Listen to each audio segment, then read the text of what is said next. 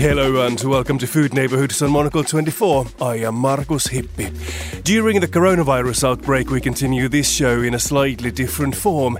As many of you find yourselves spending more time at home, we do follow suit, stay a bit more domestic, and delve into the world of great recipes.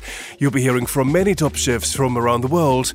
This week's guest is a chef, author, and broadcaster, Samin Nosrat. My name is Samin Nosrat, and my recipe recommendation is ricotta toast with cherry tomato confit. So, first you get a nice big thick slice of rustic bread and brush it with oil and toast it or grill it until it's really nice and crisp on the outside.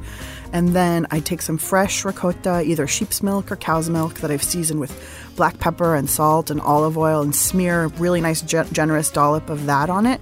And then I'll put these confit cherry tomatoes. They're so simple to make. You just dump a basket of cherry tomatoes, maybe like either a half kilo or a kilo of cherry tomatoes in a roasting dish, and you nearly submerge them with olive oil, a few basil leaves, a few garlic cloves, and you just cook that really slow for about 35 minutes until they're barely, barely, barely bursting apart. They should still look like cherry tomatoes, not broken down, but if you touch them, they'll explode.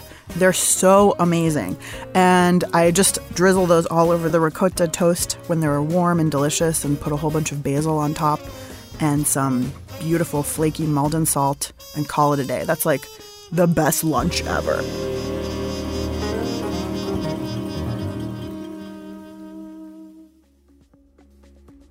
Thanks to Samin Nosrat for this week's recipe. You can get more reports from the hospitality sector across Monocle 24 shows by subscribing to our magazine and also by signing up to our email newsletter, The Monocle Minute. Head to monocle.com for more info.